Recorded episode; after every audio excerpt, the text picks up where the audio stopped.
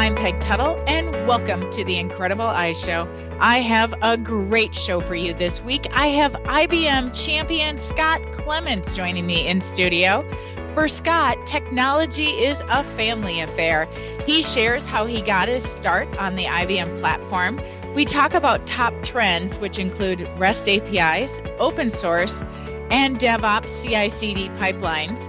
He shares his favorite RPG updates coming in December. Scott is an IBM champion, speaker, mentor, coach, author. We've got a good one for you this week, folks. Welcome to the show, Scott. All right, everybody. Welcome to the Incredible I Show. It is my absolute pleasure to have Scott Klement on the call with me today. Welcome to the show, Scott. Thank you, Peg. I'm so happy to be here. Oh my gosh, I am super, super excited to have you here. As we always do here on the show, Scott, we'd like you to start by talking a little bit about Scott. Tell us your history, how you got started in the AS400 IBM i space, and, you know, how you got here. So give us a little information. Well, thanks. It's fun to have somebody interested in me. I started because my dad worked for IBM back in the late 60s and early 70s. And he worked on the IBM System 3. He would go and them up and do the programming. Back in those days, IBM, when they sold the system, it came with an engineer to come and write your software for you. And so that was what my dad did, is he would set them up and write their software.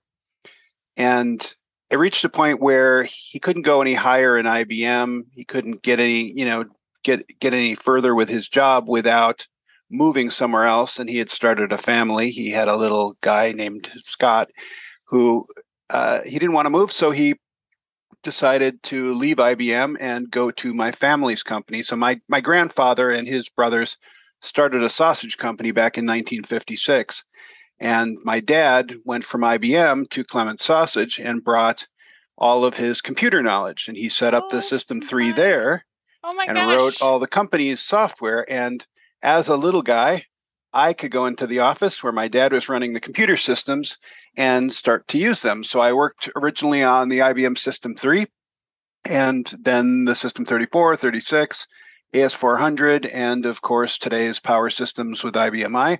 And I always have loved computers. I've just kind of grown up with them, and I just have always loved working with them. And as I got old enough, I had my own computer at home. I started with the Apple II series, and moved into the PC series later. I've experimented with lots of different things. I've used Unix for a while, and then I brought that technology to Klement's Sausage when I after I graduated, I ended up working in Klement's Sausage in the maintenance department, doing things like refrigeration repair and that sort of thing. But then there was an opening in IT, and I went into IT working for my dad and ended up becoming the manager and doing most of the programming and guiding all the IT operations for the company.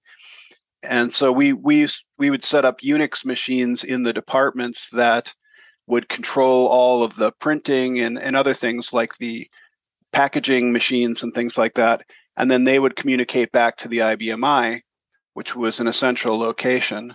So I got to know the Unix environment very well, and I got to know the IBM i very well. And thankfully, the way the industry's been going, a lot of that Unix technology has been brought over to IBM i in the form of the PACE environment and the open source tools and Qshell and so forth. So learning all of that has been very easy for me, and I've been able to assist a lot of other people. And I found just a lot of joy in teaching people. So at Klement's, I became the manager, and I would hire and coach people there, and I loved that. And over time, I've become more of a mentor than a coach, if that makes sense, and trying to just like really give people what they need to excel. And I just love bringing experienced people, but helping them, or bringing in just brand new people onto the platform and watching them grow. It's one of the most rewarding things to see another person, another human being with all the same feelings and thoughts and needs that I have, and watch them become a superstar because of me. It's just so fulfilling. Yeah. Oh my gosh. I absolutely love that. What a great description. Yeah. And, I think that's one of the things that we need more of today, or more people like you who are willing to mentor and coach kids as they grow up and get into college, get into their work life, and, just create that environment for themselves. So that is so great. Okay. I had no idea that you were a part of the Klement's sausage family. I mean, in all honesty, oh my gosh, I'm super. So do you get free sausage all the time? I do not get free sausage. When I worked there, they had free sausage that you could eat in the lunchrooms. Mm-hmm. But all that's right. Other than that, no, you just got a discount, and you could buy it discounted from the warehouse. But my family ended up selling the company. I left Klement's about 10 years ago, and my family sold the company about 8 years ago. Okay. Because my dad's generation had taken over running the business, and they were at retirement age, and they wanted the money that they had invested in the company to retire on. Mm-hmm. So they sold it, and my generation had never, besides me, had never really gotten into the business. So oh wow, didn't make sense to keep it in the family's hands anymore. Yeah. Wow. Well, what a great history. I had no idea that your dad actually worked for IBM. And when you said that, he would actually go out and install. So he would install the hardware and then write the packages or write the software that the customer needed. So he was kind of a hardware and a software guy. Right. So back in the early days, that was how IBM sold these systems. Mm-hmm.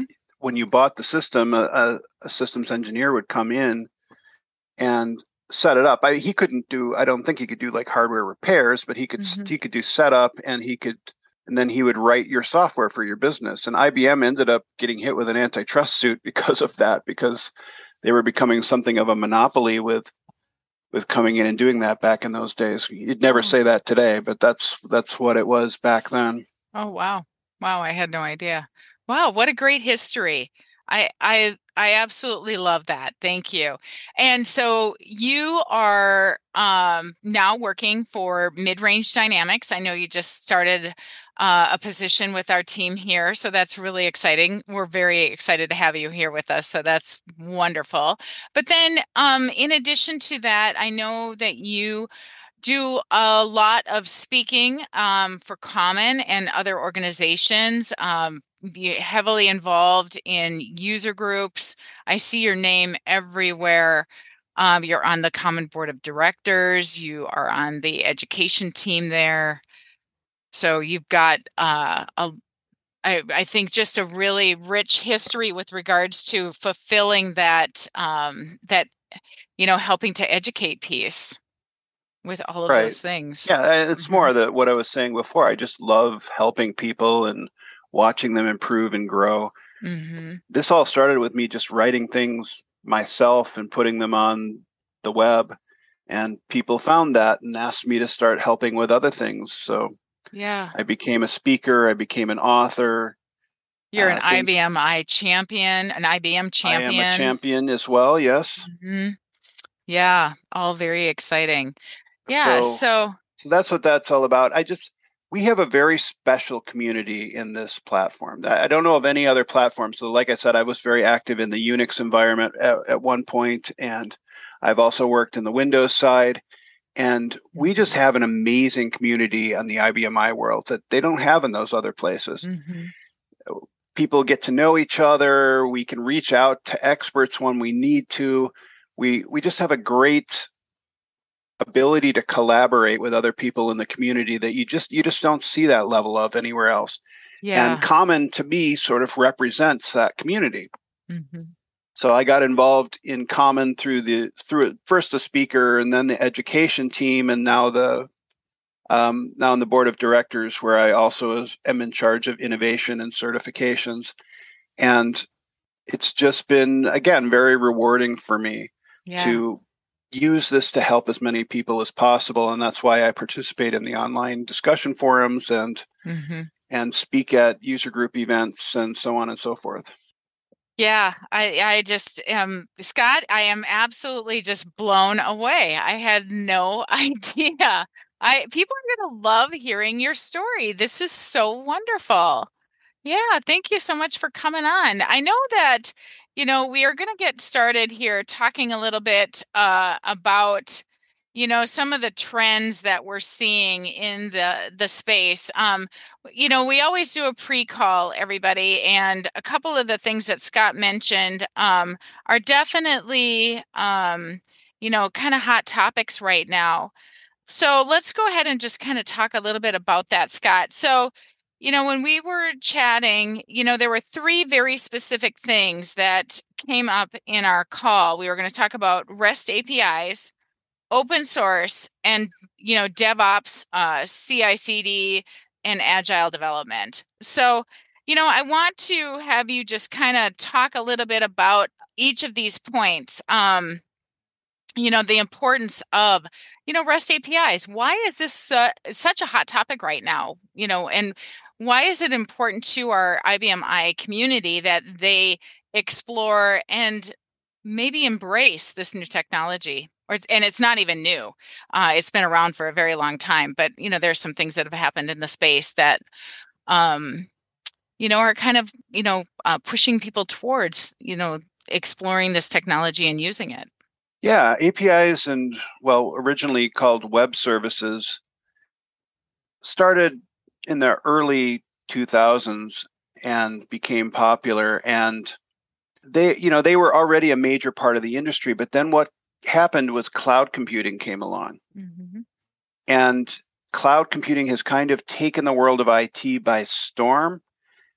Now, as a software guy, it really shouldn't make any difference to me if my software is in the cloud or not. I'm just logging onto a computer and doing my work. Obviously, it makes a huge difference to the system admins because they are either working for the cloud company or they aren't having to admin the cloud systems because someone else is able to do it. And it makes a big difference to the hardware people because, again, you know, that the hardware isn't in-house. So, as a developer, what impact does it have? Well, the impact is that part of your application is running on a computer out on the internet somewhere. That's the cloud part. Mm-hmm. And some of it is running on premises because we can't just have everything instantly go to the cloud. And a lot of stuff is very valuable to continue to be on your premises. So how do you make this software integrate?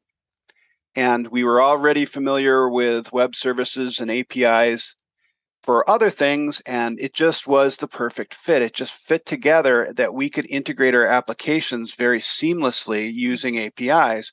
And because of that, the snowball keeps getting bigger and bigger and gaining momentum. The APIs just become more and more an important part of our business applications. Yeah, and I know that as I have, you know, as a salesperson, as I talk to people and, you know, as they start to explore, you know, one of the things that, you know, folks in the IBM i space always, you know, they're quick to, well, they're not quick. They are always a little hesitant. You know, they're watching what the market's doing. They're listening to, you know, what's very popular right now. How are people using it? And then kind of waiting and watching to see if it actually is going to stick. And I know that was something that we kind of chatted about was, you know, that what's the buzz right now? And I think for a while there, you know, REST APIs had a buzz, but now I think they're actually really here to stay. More and more people are inquiring about it. They want to know more, you know, with how they can, you know, bring it into their environment and open up their applications to the outside world, if you will. I know Stu Milligan calls it, you know, just a, you know, a handshake, a friend, you know, a friendly handshake of information and securing that data. So, do you have any advice for people as they are just getting started with REST APIs? Just anything, you know, to help them kind of, you know, take those first steps, those baby steps, and, you know, just. So what you're saying about our community watching and making sure that the technology is here to stay before they start using it, I wanted to comment on that a little bit. You have to understand, in order to understand what's going on, you have to understand that we have businesses that are running the world. Like the world as we know it today would not function without the IBM i platform. And I can't totally tell you details on that, but it is true that a lot of the infrastructure and things that we use to make our world run today is running on IBM i. And if it weren't, we'd be, you know, in big trouble. And so with that in mind, you can't take huge risks in on our platform. People on our platform tend to wait and make sure that what they're investing their time and money in is something that's solid. And so where other platforms, Windows, Mac, Linux, might jump on something and then it ends up being a trend and then it fades out, the IBM i community tends to be maybe 5 years behind them, and they find out that this trend isn't going to fade out. It's been around and it's going to be very successful before they start using it. And that makes a lot of sense when you think about how important our systems are and what's running on them. With regards to getting started with APIs, and APIs at this point are not a new trend. There's something that, you know, has been strong for a long time at this point. IBM does provide a free tool called the Integrated Web Services, which is a pretty easy on-ramp to get started. It is limited in what it can do, but it will help you get your feet wet. And then you can learn. I like to learn actually how to write them myself without any tools, like just writing all the code myself. And then you can see really how it works and what goes into it. But then when you get to the point where you are making this a major part of your applications that you're going to have to maintain every day, you need a tool that's going to make that as easy as possible for you so that you aren't spending a lot of time messing around with writing a lot of the plumbing and the details and so forth, but rather the tool can help you out and make you more productive. And that's where you start looking at the commercial tools that are out there in the industry, such as MD REST for I or some of our competitors. And these tools just make it easy for you to organize your APIs and to get them up and running quickly. And it just makes you much more productive. Yeah, you know what, I guess I just think about like a few of the, you know, the webinars that I've attended over the years. And, you know, especially in the last, you know, 3 or 4, it just seems to really, REST APIs has, you know, grown some legs and has taken off in our environment. So that's interesting. I like talking about REST APIs. So now I want to just kind of move us into open source. And I know that this is something that you have been a part of. You've worked a lot in open source over the years. And for a lot of our users, you know, they're just not so sure how to get started with open source. And I know that IBM has made, you know, downloading open source to the IBM i with Yum. Easier process. But, you know, when it comes to, you know, our RPG developers, you know, getting started with open source, what do you think about that? What are some ways that they can transition or, you know, help them to learn more or learn quickly? What are some of your thoughts on that? So first of all, what is open source? It's a process by which software is crowdsourced, if that makes sense. The community can build software together without having to have a commercial entity behind it, and it's available to everyone. Everybody gets the source code. It's open to everyone. Everyone can distribute it. Sort of everyone owns it. It's sort of publicly owned, but they're, you know, people who have done a lot of work in it tend to get attributions, but it's not something that's locked down to the point where no one else can work on it. So that's what open source is. It's just a kind of a broad concept. And I have been doing open source on IBM i before we even had the PACE environment on the system. And people today tend to think, when they hear open source, they tend to think of the PACE environment, but that's not really what open source is. Open source is just software that's open under an open license. And so I've been doing it in regular RPG programs and source members for more than 20 years at this point. So, but most of the time when people are talking about open source on the platform, what they're really interested in is the programming languages that are available through the open source. You know, they're free languages that you get. You can get the source code for the language itself and so on. And most of the time when people are developing this, they're not actually developing an open source application. They're building regular applications for their business. They're just using open source tools to do that. So getting started is, it's not that difficult.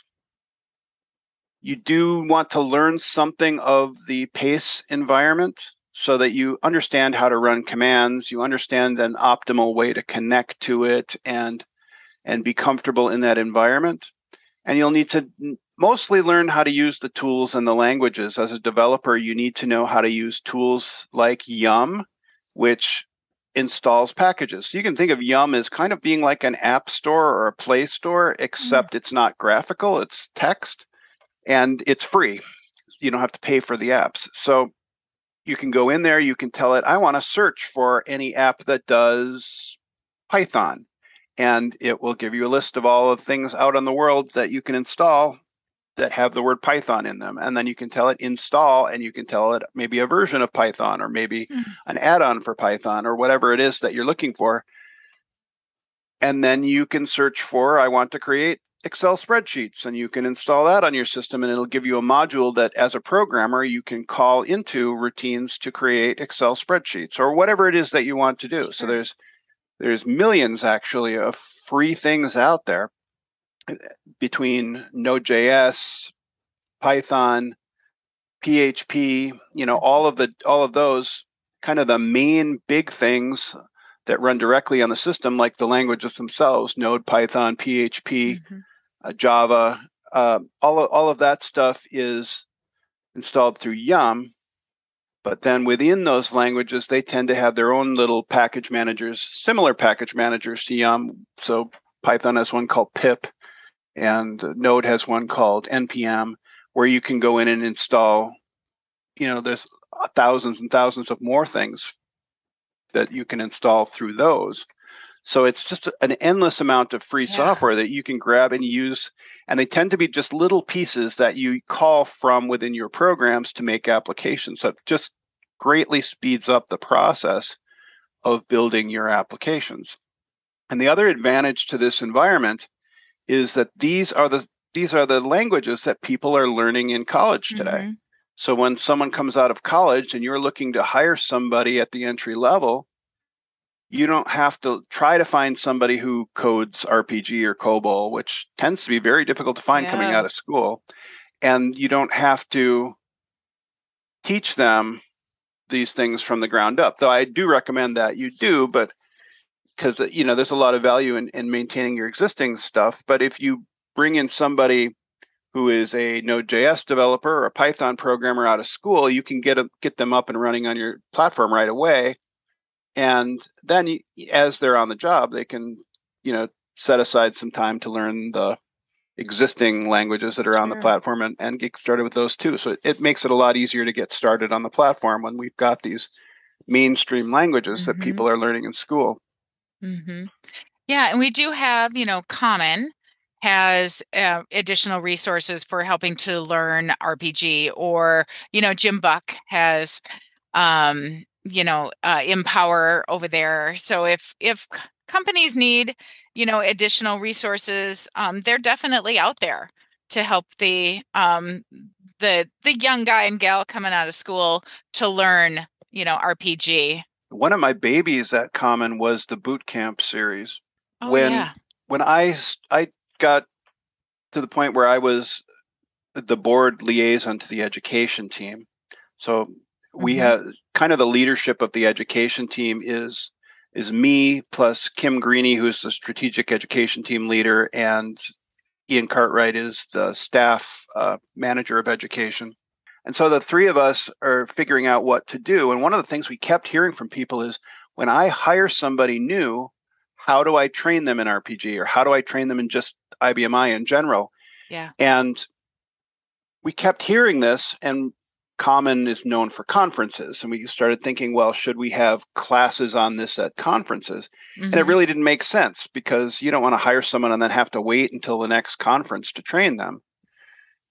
Right. And so the conferences tend to be filled with people who are just going to learn what's changing or pick up new skills mm-hmm. rather than people that need to be completely onboarded. And so the idea that we came up with was, let's make a video series that is available at any time. We'll call it boot camps. And we started putting these together. And I was part of the leadership of the very first one, which was the RPG one for COMMON. Mm-hmm. And I was a huge part in building that and organizing the speakers and everything to make that. And it has proved tremendously successful. Yeah. So if you have a COMMON membership, these are available to you. There's no extra charge beyond your membership dues. Once you're a COMMON member, you can go on there and train your, use these boot camps to help train your or onboard your new people in mm-hmm. RPG, in system administration, mm-hmm. in security, a whole variety of topics. So that program has been extremely successful. And it's just really nice to have something like that, because so many schools don't teach this stuff. So you can bring in somebody who's got IT experience, and then, you just give them these videos to get started with to help them get onto the system and get going with it. Yeah, absolutely. And you can keep accessing them. So if you have to go back, you can, review the information again and, just kind of because we get so busy, right? And it's a matter of just having access to it. And then I know that you guys are going to be building out some new boot camps. So that'll be fun to hear about in the coming months. Yeah. We are continuing to evolve and add new boot camps. We're mm-hmm. not ready to announce them publicly at this point, but we are working on coming out with more and more and more, because these things have proven to really be a big help to people. Yeah, very beneficial. With regards to what you're saying about how you can stop the video or go back and rewind and rewatch part of the video, it's not just because you're busy and you get interrupted, but also how many times have you listened to a lecture and you try to taking notes and realize that you couldn't keep up with the person. Yeah.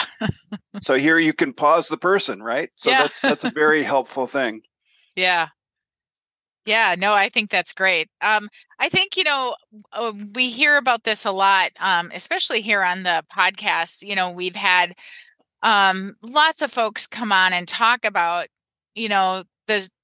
my number one issue, or it's at the top, in the top five anyway, is, that skill gap. How do I bring on new folks, get new talent in the door, and have them pick up and learn one, RPG or, whatever languages you might be using, and then go and, they're going to develop new applications to help run and drive the business, but then they also have to be learning the business, and getting that sage knowledge, from, the other programmers before they retire, if you will.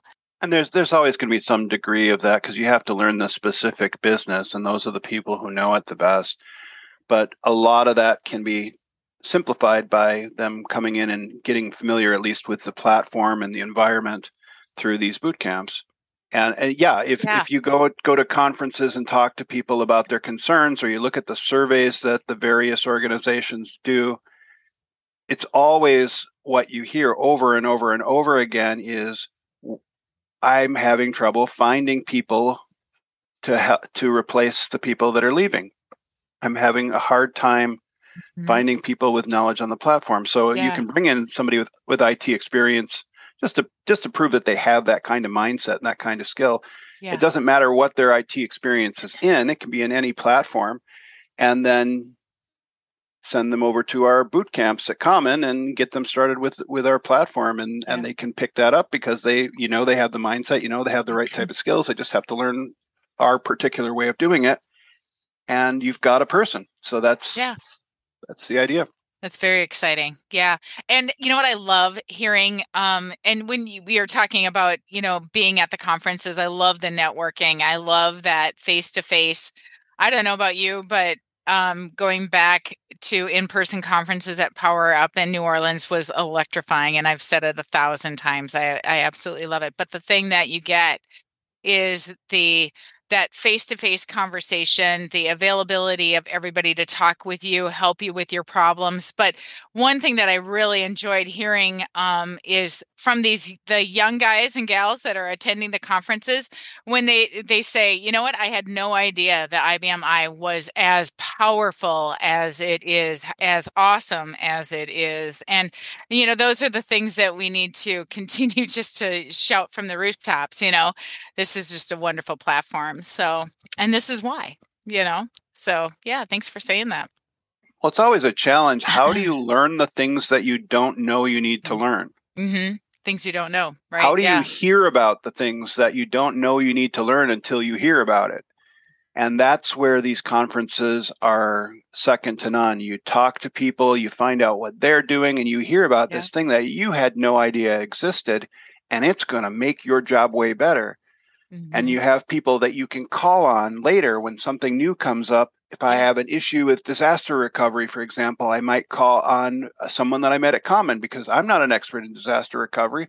Yeah. But I know people at Common who are, or they might have a programming issue that they don't know how to do, and they may call on me. So yeah, the networking is such a critical thing, and people don't realize this. They don't. Especially the younger people coming in, they just think, well, if I need something, I'll Google it. But the problem with that is you have to have the right words to search for, or you can't find it. You'll never find out things you don't already know that you need that way. Mm-hmm. When you go in person, it's so much more valuable. And that's one of the things I love about the Common Education Foundation, who brings students in, is that they are always, you know, they come in kind of going, I don't know if I really need to do this, but somebody else is paying for it. I'll check it out. And they just leave with their minds blown. They're just so excited about what they were able to learn. And that changes the whole world to have people realize, oh my goodness, this can really make a big difference in my career. Mm-hmm. And so, yeah, I can't recommend it enough. If you haven't been to one of these things, get involved, try it out, talk to people. Don't just sit in your hotel room or just go to educational sessions. So definitely go to those. You know, that's my area. So you have to go to them. But talk to people, get to know people, talk to people in the exposition hall. You'll just be amazed at the stuff that you can pick up just by making friends, so to speak. Yeah. Listening to conversations, you know. Being a part of a conversation, or, you know, if you have a problem with something and you bring it up during a session, somebody else in that session might have the same issue or had the same issue. And, you know, now you're brainstorming together on how to solve your issue. And one of the other groups, one of the other groups that I want to call out here is our N2I group. That is a part of Common. And these folks are new to I. And it's not just the young folks. It might be, you know, somebody who's been on the platform for a while in one area of business and is making a change to another area of business. And, you know, they want to network with other folks that might have, you know, that expertise, if you will, or get more information about that area. So like, you know, when I think about security, I think about there's a lot of people that are exploring security now that are a part of a different group. You know, maybe they're a developer, maybe they're an admin, and now they are being asked to learn more about security. So come to N2I. To network with like-minded folks, and also get the basics about, you know, this new area or an area that you're interested in. The great thing about N2I, if you think about it, and we've all been here, right? Mm-hmm. You can sit in a room with a bunch of people who are experts, and you have a question and you don't feel like asking it because you're going to look silly. because you know that everybody knows this and it's really easy for them, right? Right. And that is exactly where N2I shines, is these are people who we know going in are fresh to the platform or to whatever job role they've just, you know, maybe moved into. They're new and therefore they're in the same boat. So yeah. You get to sit and yeah. You don't have to worry about being embarrassed at asking a silly question because they all are in the same boat. And it's just it's a wonderful place. And mm-hmm. as someone who really enjoys helping new people get started, it's also a very wonderful place for me because I can go in there and meet some of the people and I can, you know, assist them and give them tips and give them directions that make me feel good because they're able to improve and so forth. So yeah. N2I is a wonderful, wonderful program. Yeah, it is. It is. And, you know, the Marina Swank and Anna Mara and Shelley Petty have been working really hard to, you know, help grow that committee and that group, and that by providing just excellent content. They do 2 meetings a month, one with a, you know, like an systems expert in the community talking about, you know, very relevant things, and then doing another meeting, which is very open forum to, you know, having discussions, bouncing questions off of each other. And, you know, like you said, just helping each other out. So yeah, it is a great group. I've been really impressed with the stuff that they're doing. Yeah, I fully agree with you there. So, and as you said, there's usually one meeting with an expert who has been told, yes, we want to focus your session on people who are new. So when they come in and teach it, their level that they're speaking at is aimed at people who are mm-hmm. new, so that you don't have to go to a session that's going to be over your head, because this is really aimed at new people. And then even more important is the other session, the sort of happy hour where we just have a round table and talk to each other and get to know mm-hmm. each other and network.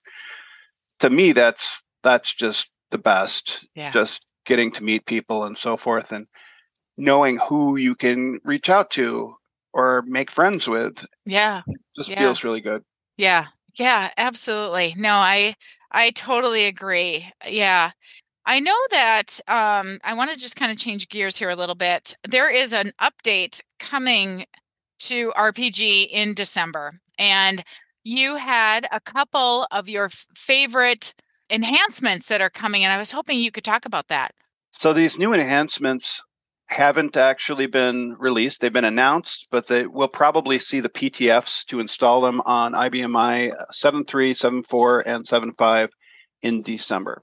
And the thing that I'm most excited about is a new option on RPG prototypes. So if you're not familiar with prototypes, the concept behind a prototype is it tells how to call your program. It tells what parameters your program takes, what data types they have to be, and so forth. And the new keyword that was added is called options convert.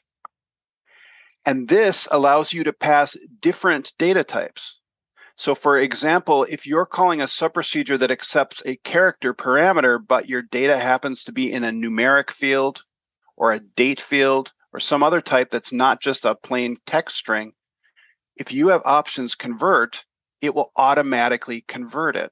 And where that's very helpful is that you can write much more general purpose routines. So you can have utilities that can be called from just about anywhere. They don't have to worry that their variables aren't the right type. They can just call yours and pass whatever they have, and the options convert will automatically convert them typically into a character, because that's the general purpose format. It could also be a Unicode character field. And once it's been converted, your routine can work with it and return something back. And so that routine can be used from everywhere very easily. It just makes your routines just so much more versatile. So I'm really excited about that. Nice. You had said that there were a couple of these golden nuggets, so I just want to make sure that you are getting it all out here. Well, the other one that they just came out with is a concatenation built-in function. And it's for concatenating either strings or arrays. And that's really neat, because a few enhancements back, they added a built-in function called split. So if you have a list of, you have a character string that has a list of things, for example, separated by commas, split can split them out into an array. So maybe you've got comma-separated data. Maybe it's like fields in a file that are separated by commas. Just an example. Split will split those into an array. So you can have an array of character strings, and the first piece of data goes in the first array element, and the second one goes in the second element. And what concatenate, in the array form of concatenate, does is it goes the other direction. So you can have all your data in array, and you can put it all back together and separate each piece with a comma. Or you could use that for something like building IFS path names. So an IFS path name tends to be directory names separated by slashes, and then at the end, the actual file or object name. So you could use you could put the pieces together. They could be an array, or they could just be a series of strings that get put together, and it'll allow you to insert that slash in between them all just automatically as part of this built-in function. So it's a very useful and powerful tool. It's nothing that we couldn't do with code before, but it just is going to make our coding so much easier. Yeah. And again, then the other new enhancement is working with different character sizes. For example, if you work with UTF-8 Unicode, each character in a string can vary between 1 and 4 bytes in length. And that can make things kind of challenging if you're using it with something like a substring. You don't want a substring like in the middle of a character by accident, because you gave a byte position that happens to be in the middle of a 3 or 4 byte long character. So with this new feature, this character feature, it will allow you to work with them in this sort of natural mode where it will position based on the character, and it'll figure it out based on the character position rather than the byte position. So those are the big enhancements that we're going to see coming in December, and those are all very helpful if you work with that. A lot of people aren't working with Unicode yet, so that's probably the one that's the least interesting, but if you are working with it, that it's a big deal. And the other two, I think generally everyone could find use for. Awesome. Again, IBM just trying to make the lives of our people better. I love it. Hands down. So that's great. Thank you. Thank you. I wanted to make sure that we got those Scott's golden nuggets into the show. That's great. Awesome. Well, we've covered a lot today, Scott. And I know we just went over. Peg, now I want some chicken nuggets. Uh-oh. Oh, well, I don't know what to do there. You could maybe order, Uber Eats and have it delivered. Could do that maybe. Yeah, maybe I will. Maybe. Yeah. So we've covered a lot today, and I want to, before we go into our one incredible thing for the show, I just want to make sure that, if there is anything that you want to just share with the listening audience, things that you think, whatever you think might be important to get off your chest right now. Maybe you have a great bad dad joke you want to share. Scott's got great bad dad jokes, by the way, everybody. I just want to make sure that, if there's something that you want our listening audience to know, that you have this opportunity to share it. So, Scott, it's open mic, anything that you need to or want to share with everybody that we haven't covered today? Well, the mink, an animal, the mink, had a furry scarf, and people said it was stole. That's really terrible jokes. I have a whole series of these. Like, I forgot how to throw a boomerang, but I tried it and it came back to me. Yep. Or why am I having trouble getting this bicycle to stand up? Well, because it's too tired. Yeah. I have all sorts of silly jokes. I could go on for a long time. The other thing that we didn't talk about is what I see coming down the road in the world of programming is just changing our whole development style to use CI/CD and agile programming and DevOps. And that to me is going to be a big adjustment, because if you look at where the world is, the world of IT has reached that sort of point where it's serious now. It's no longer just this new thing there that early adopters are experimenting with. We've learned that it saves people a great deal of time. I think it was 41% of their time. And it also is something that at this point, 77% of people in IT, this is the whole world of IT, not just IBM i, but 77% of people now either are using it or are intending to use it.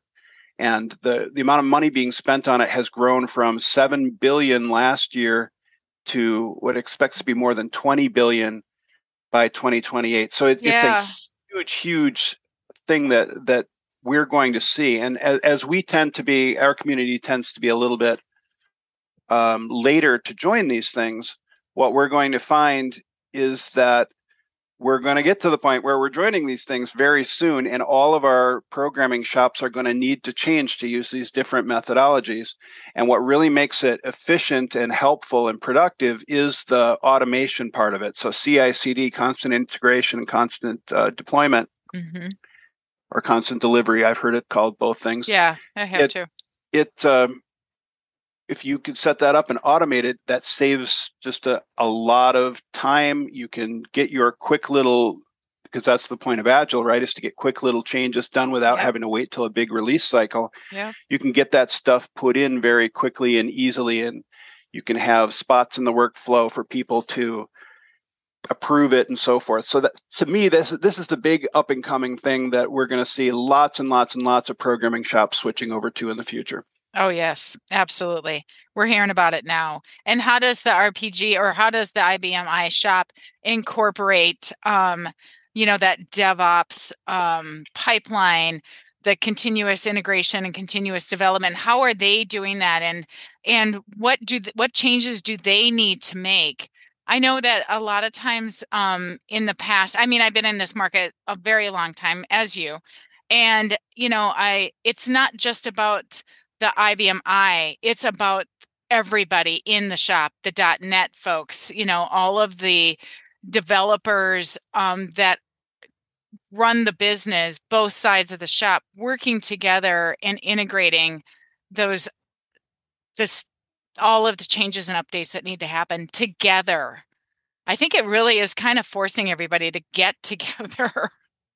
So the big tools that most of the people outside of the IBM i world are using they're using Git to manage changes to their source.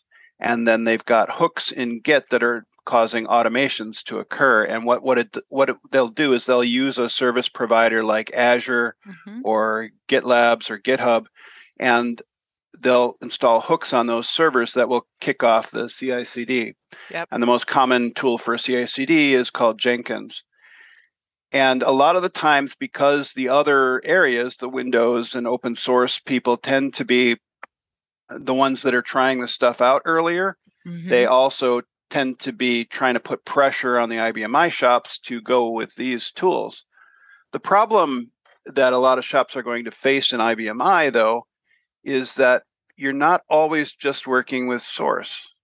So if you're working in PHP, or if you're working in other languages, Node.js or Python or Ruby or something that's not a compiled language, you can just use those tools as is and it'll be fine. But when you get to something that's stored in source members and has to have a compiled object like RPG or COBOL or CL, these tools don't always fit.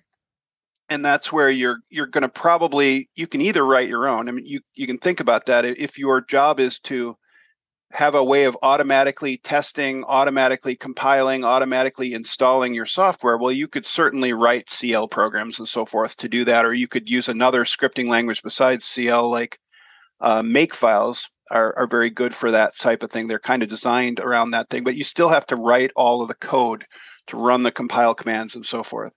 And if you want to save yourself all of the headaches of having to write all of that, and just make it streamline it as much as possible, that's where you want to look at a commercial tool. So a tool like our own MDCMS or some of our competitors out there already have tools that do this. Mm-hmm. And we can integrate with things like Git or Jenkins, or we can do the jobs that Git and Jenkins do as just part of the tool. Mm-hmm. And that's a thing that a lot of people don't realize is even though this whole talk about DevOps is all new terminology and new stuff, if you're already working with a change management system, you're probably using at least some, if not all, of the concepts that are in this already. You just know them by different names. They've been around forever. They're just, everything old is new again. Yeah, absolutely. Absolutely. That's great. Thank you so much for bringing that up. I really appreciate that. So just three great hits, REST APIs, what's going on with open source out there, DevOps, CI/CD, pipeline, agile development. So now we are on to our one incredible thing, you guys. Here is Scott's one incredible thing. Scott. My incredible thing is Toastmasters. I've joined Toastmasters. Toastmasters is a huge international organization, but it's made up of lots of tiny little clubs that have, maybe 20 people or less that are in all over the world. Yeah. You can join one in your area, or a lot of them now are run over Zoom, so you could join one remote if you want to. And the idea is you learn leadership and public speaking type skills. And this is invaluable to being a manager and knowing how to do things like give constructive criticism to your employees or run a meeting efficiently or being able to be a leader and make speeches, because we're all going to, it's not just, politicians and so forth or actors that have to get up and speak in front of people. Right. We all are going to have to do this at times where we have to deliver reports to our company or tell our department what we learned about something. We're always going to have to do those things. Right. And I'm just blown away by how much value you can get out of Toastmasters. It costs nearly nothing. And you get to learn these skills with just a small group of people. You get to know them real well because it's your club and you meet with the same people all the time. And you get to practice these skills and get good at them with people who really want to support you and who really want to help you. And of course, they want you to help them do the same thing. And they, they're like friends. So you don't have to worry about being intimidated or messing up because it's not your actual job. It's just a group of people trying to learn this stuff and get good at this stuff. So I've just been blown away by how much that helps people. And I highly, highly recommend it. If you have any interest in this, please either look up Toastmasters or feel free to reach out to me. I could have people as a guest member come to my meetings over Zoom, and you could join and just see what it's like. Yeah. So definitely, if this sounds interesting to you at all, reach out to me or look up Toastmasters.org and check it out. Perfect. And they have been around for years. I mean, not a new organization at all. They've been doing it for a very long time. They're celebrating their 70th anniversary. Can you believe that? 70 years. Wow. That's so awesome. Thank you. Thank you for that, Scott. Toastmasters, everybody, is Scott's one incredible thing this week. So my one incredible thing, I like to always talk about food or pizza. I mean, food or beverages of some sort. But you know what? It's pizza this week. My one incredible thing is a squash pizza from Pizza Luce right here in town. It is like a fall favorite of mine, and it just released the other day. And we went to go get a one of these squash with bacon and cheese, pizzas last night, and it was packed. So I didn't get one last night, but I am hopeful to get there this weekend and get a squash pizza from Pizza Luce, everybody. That is my one incredible thing this week. So all right, now I want chicken nuggets and pizza. There you go.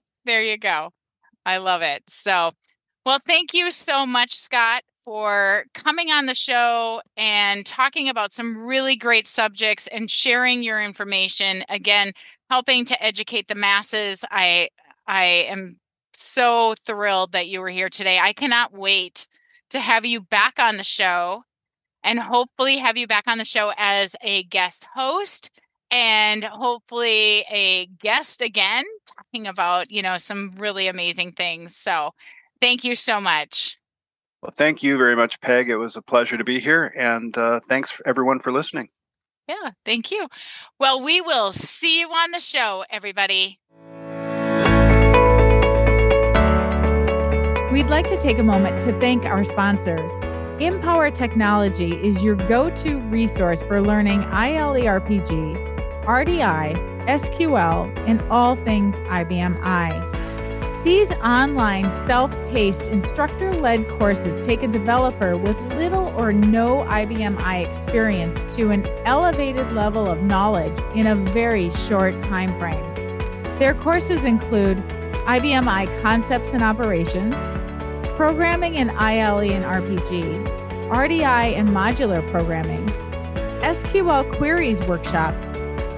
You can check out their website for more information on all of these great courses. I have the link in the show notes as well. COMMON is the leading association serving the IBM i community. They provide leading education, advocacy, and networking opportunities for members to enhance their careers. Check out the website for upcoming events, volunteer opportunities, and membership information.